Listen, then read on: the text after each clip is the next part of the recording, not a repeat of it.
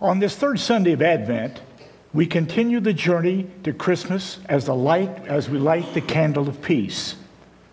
For a moment, in this quiet, we may feel peace, but how can we keep this peace when we leave the quiet for the chaos? We live in a culture that is all about more. We need more time, more money, more stuff, more recognition, which leads to more anxiety, more depression, and more dissatisfaction with our lives as they are. As we light the candle this morning, we want to focus your attention for a moment on the Prince of Peace. He is where we will find a better more. More hope, more love, and yes, more peace. It is only in His presence and through His power that we can experience this peace that passes all understanding. Through His birth, we see prophecies of a coming Messiah fulfilled, and we have peace that He is a God who has a plan and He keeps His promises. Through His death, we see a perfect love and peace restored. For those who believe, repent, humble themselves before Christ, sins are covered by his blood, and relationship is again made possible with the Heavenly Father. Through his resurrection, we receive peace, knowing that this life is not all that there is. We look forward to peace in the presence of Christ for all eternity. Nothing, not even death, can separate us from the love of God in Christ Jesus. In this chaos of our lives, the peace we long for can only be found in His presence. Be anxious for nothing, but in everything by prayer and supplication with thanksgiving, let your request be made known unto God, and the peace of God, which passes all understanding, shall guard your hearts and minds through Christ Jesus. So come into the presence of the Prince of Peace. Read his words with confidence. Pray for peace. Thank him hourly with a grateful heart and wait expectantly for the peace he promises.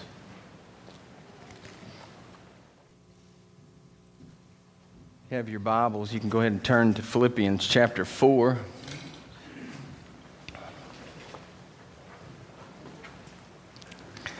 Thank you. Philippians chapter 4. For the last several uh, weeks, we have been looking at Advent as we make our way through it. We've looked at a couple of different uh, topics. Uh, we've looked at hope and love. And now, as we've already been told, this morning we're going to look at the idea of peace. And for many, and many during this Christmas season, it is hard to find peace. Uh, due to what's going on in your life right now, or something that's happened in the past year, or just something that's happened in general in your life, it is difficult to deal with Christmas and this idea of having peace. But I think we would all agree that every single person here would like to have peace of mind. Um, we, we long for that. Uh, we want to be able to rest, not worry, and be burdened down with stuff that rob us of our life, and I would even go as far as to say purpose. It's oftentimes easy uh, to point those out who are struggling, who lack peace. It's not that difficult, and I don't, uh, now don't misunderstand me. In a setting like this, it's easy to put on a show, and we all do, and we act like we've got it all together and got it figured out. And so we're, we're a walking production play, if you will, when we come to church. But once we get outside the doors, particularly those that we live with know the truth. And they know when we lack peace because normally they are the ones that we lash out at. So, what do we do?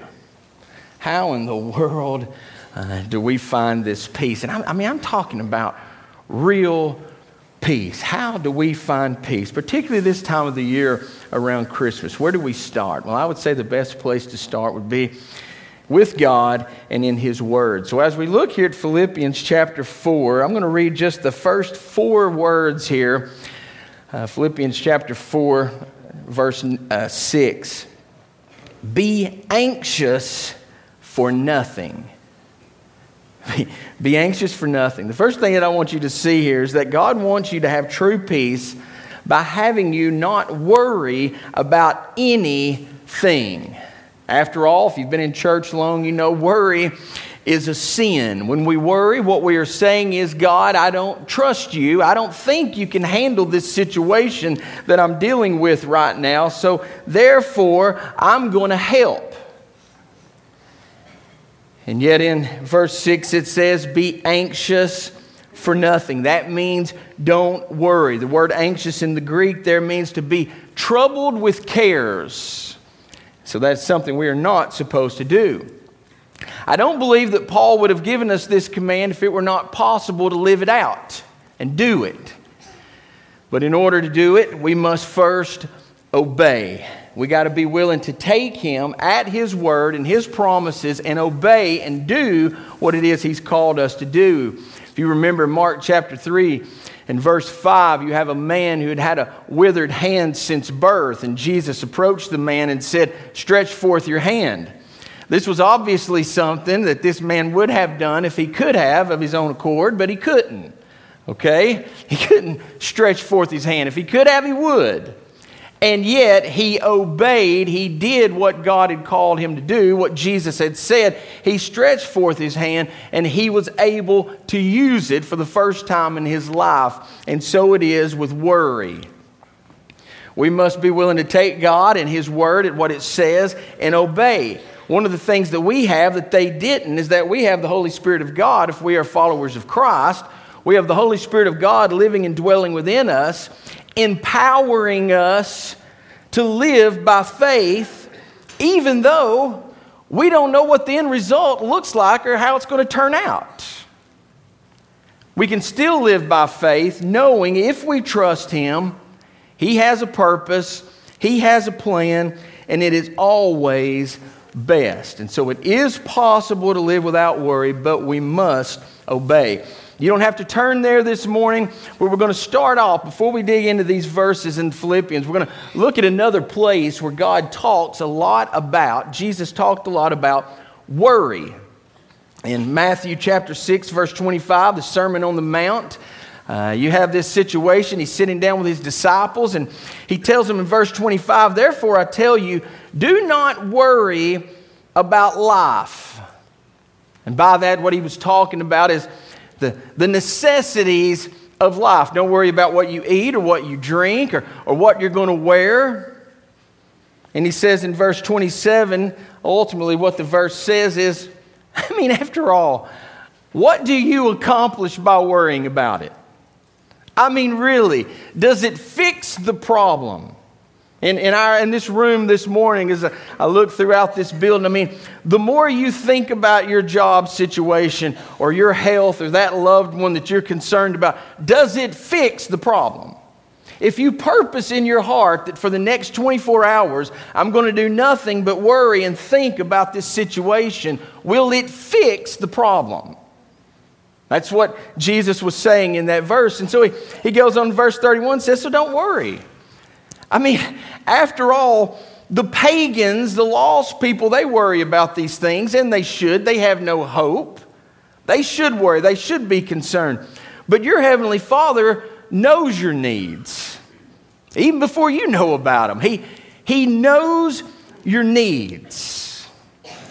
And so in verse 33 and 34 there, and I'm going to keep coming back to this because this is really where I want to start the message. Jesus says, So seek ye first the kingdom of God and his righteousness, and I'll provide all these other things.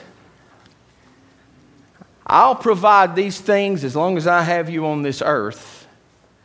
But you must first and foremost seek first the kingdom of God. The kingdom of God.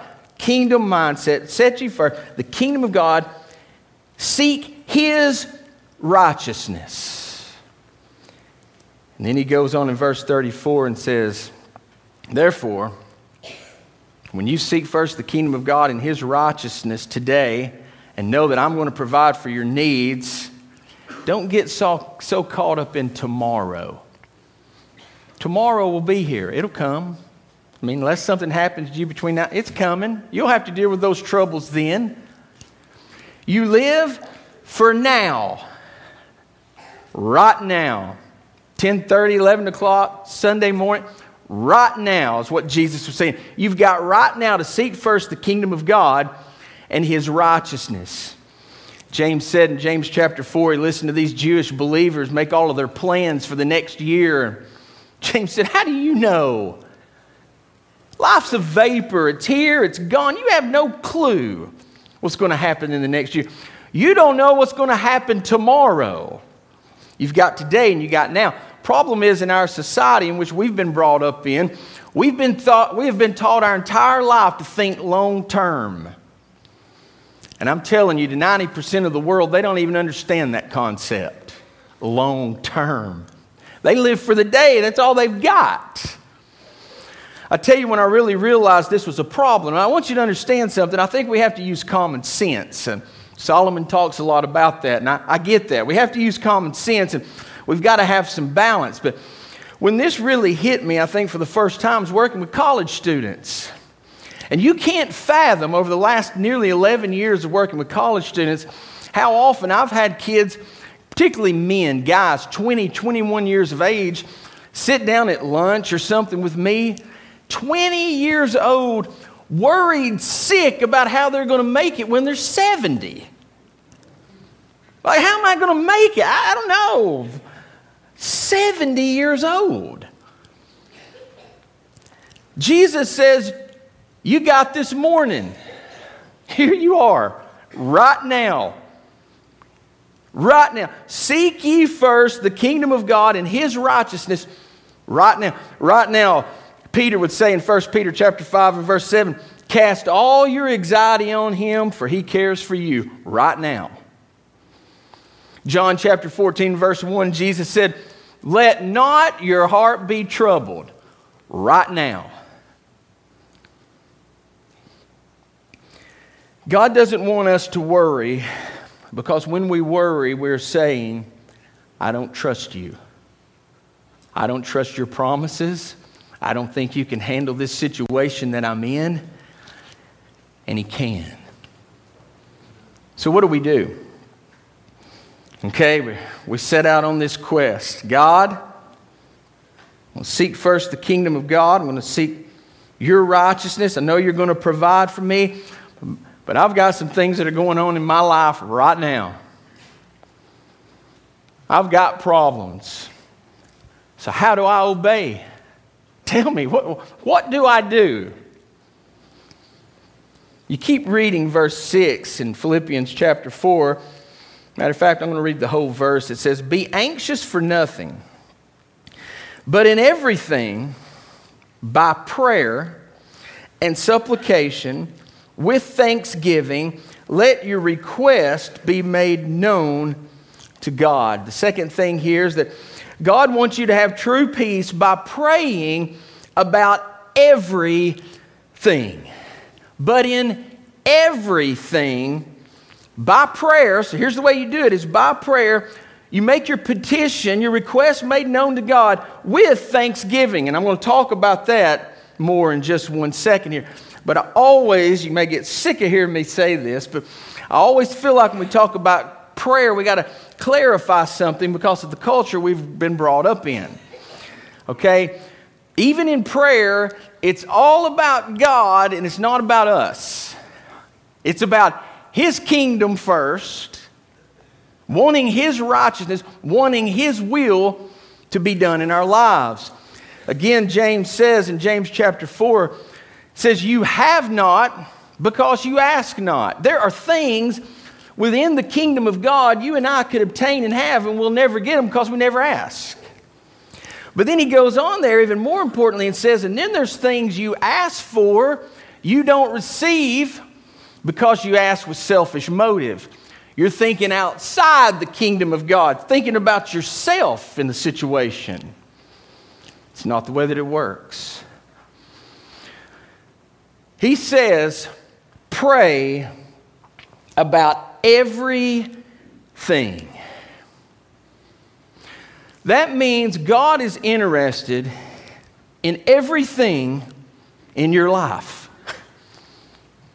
Whatever it may be, I mean, from the smallest to the biggest, where you move, where you work, who you marry, God is interested, even in your hobbies and your leisure time. One of the most difficult things for me to pray about are my kids and their sports careers at 10 and 14 years of age. You know, when, when I try to pray about maybe decisions and things that come up, when I look at the world as a whole, people that are starving to death, when I think about Christians right now as we speak that are being put to death or thrown in prison because of their faith, it's really hard for me to pray about my kids' sports careers. But he says everything everything.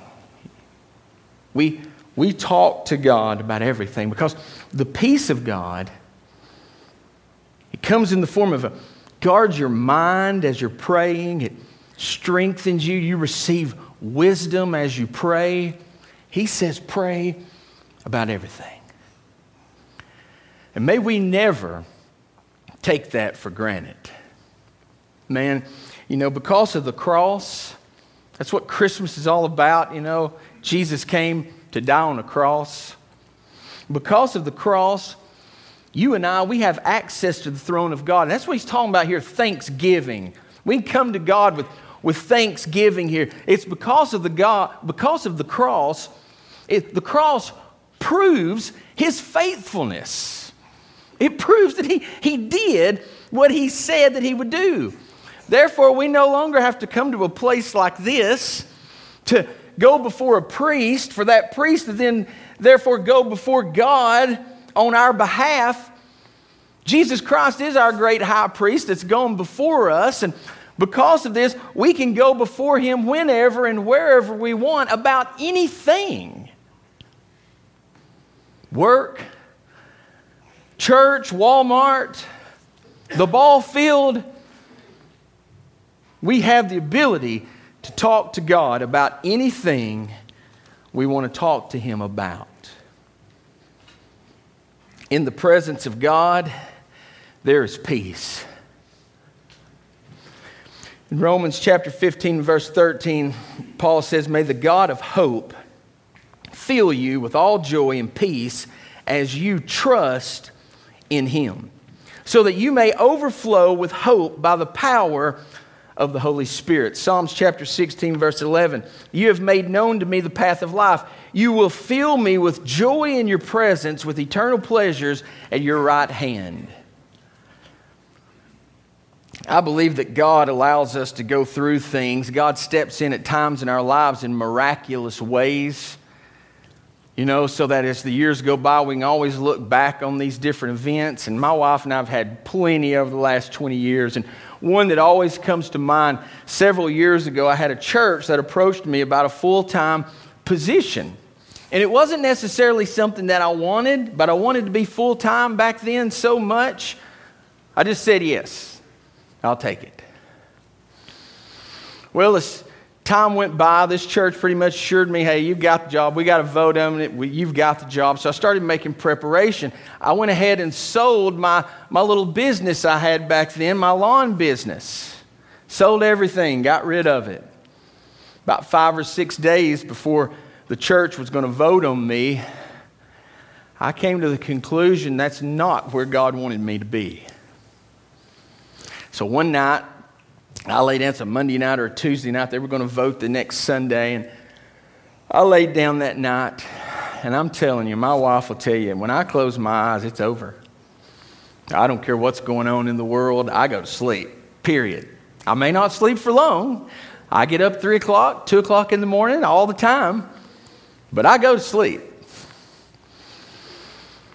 On this particular night, I tossed and turned and I wound up getting up, and I'm telling you, I paced the house.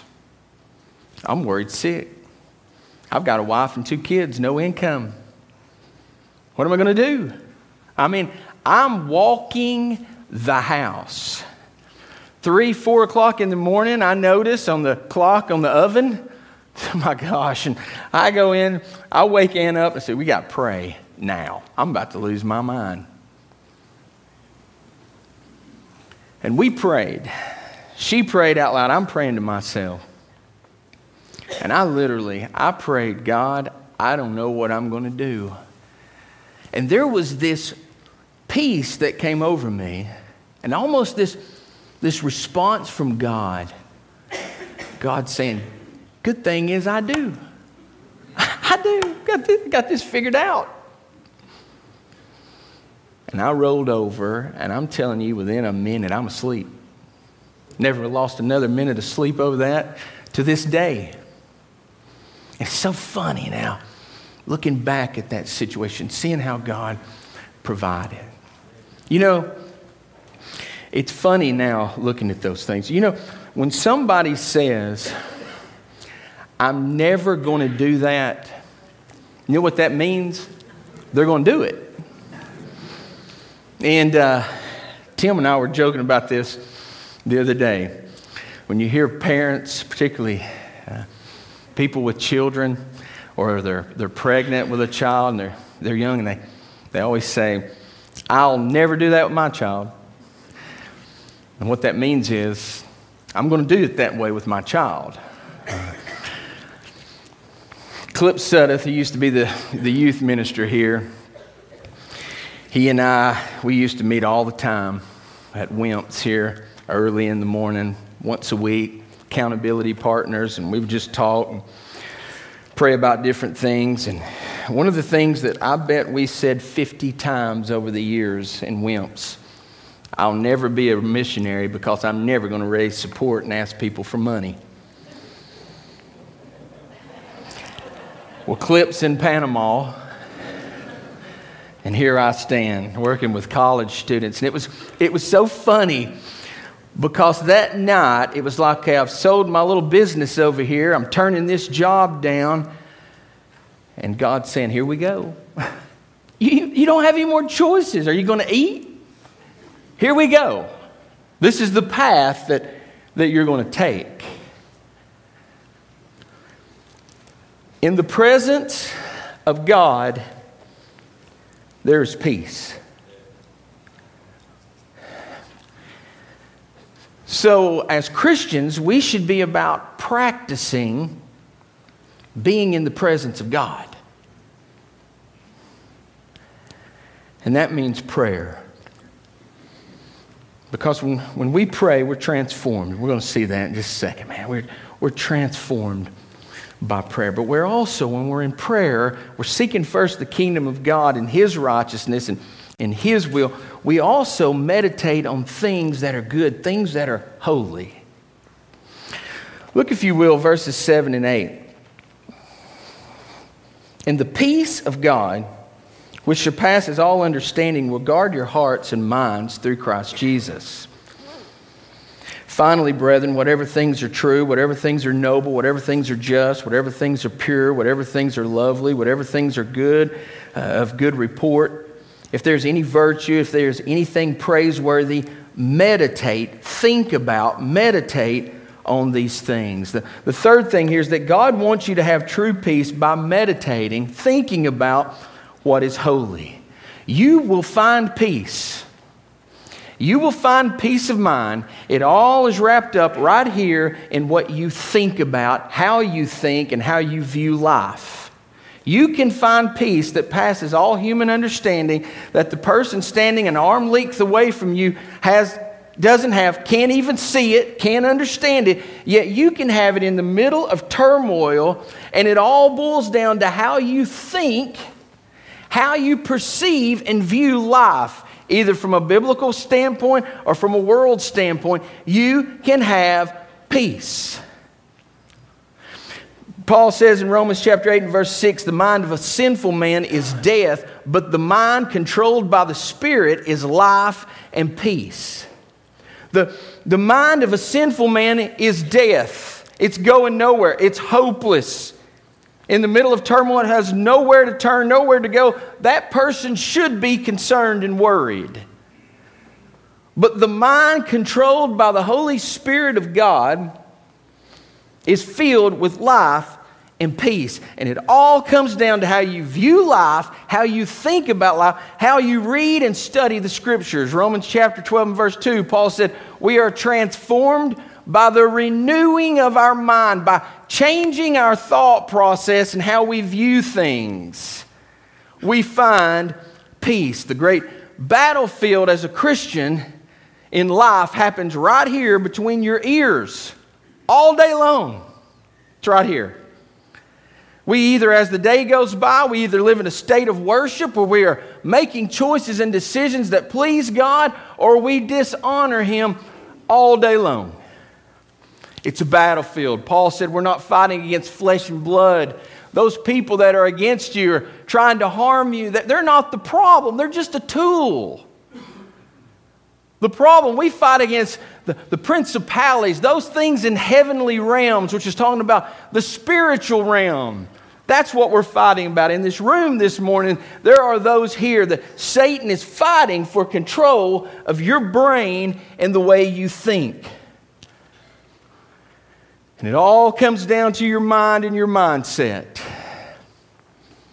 You can have peace, but it comes as you study this word, the word of God, and you learn and you do what it says to do. And so, well, what do you think about? Well, we just read it there in verse 8. He said, Whatever is true, honorable, right, pure, lovely, of good repute, excellent, worthy of praise, let your mind dwell on these things the truth, the Word of God. Let your mind dwell and be saturated with these things, and you can have peace. When you read and you see God keep His promises, you can have peace. Psalms 119, 78 I will meditate on your precepts. The Word of God transforms, it renews our minds. We find peace by changing our thought process. And then in verse 9, the things which you learned and received and heard and saw in me, Paul says, the, the example that I've given you, these do, and the God of peace will be with you.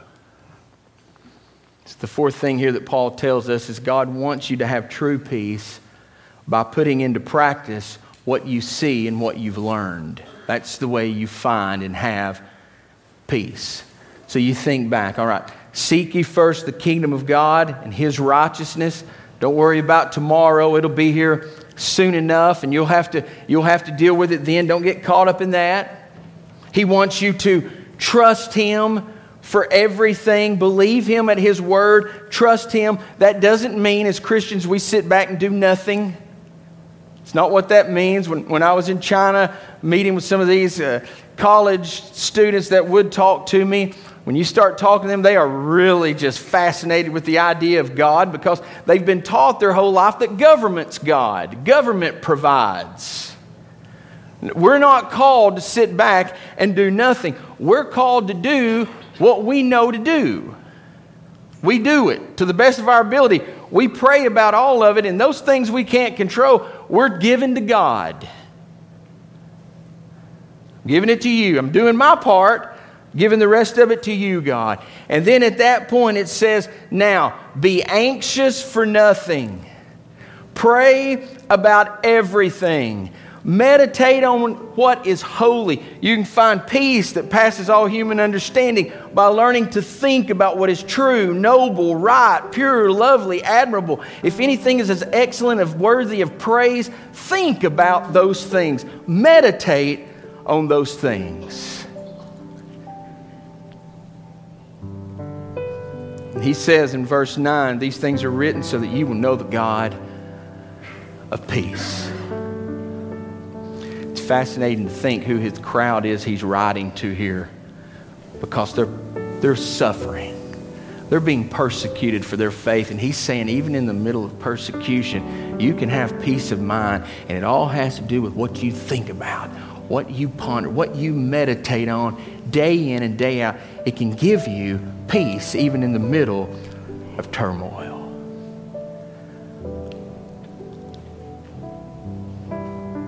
So, will we trust Him? Not worry, pray about everything, meditate on His Word. At Christmas, I oftentimes think of one of the words that's used to describe Jesus, the Prince of Peace. Can't imagine in a room with this many people what all you've been through this year, what we've all been through, things we've had to deal with. But there is peace. Born in a manger 2,000 years ago, 30 years later, died on a cross so that we could have forgiveness of sin. We could be forgiven and have hope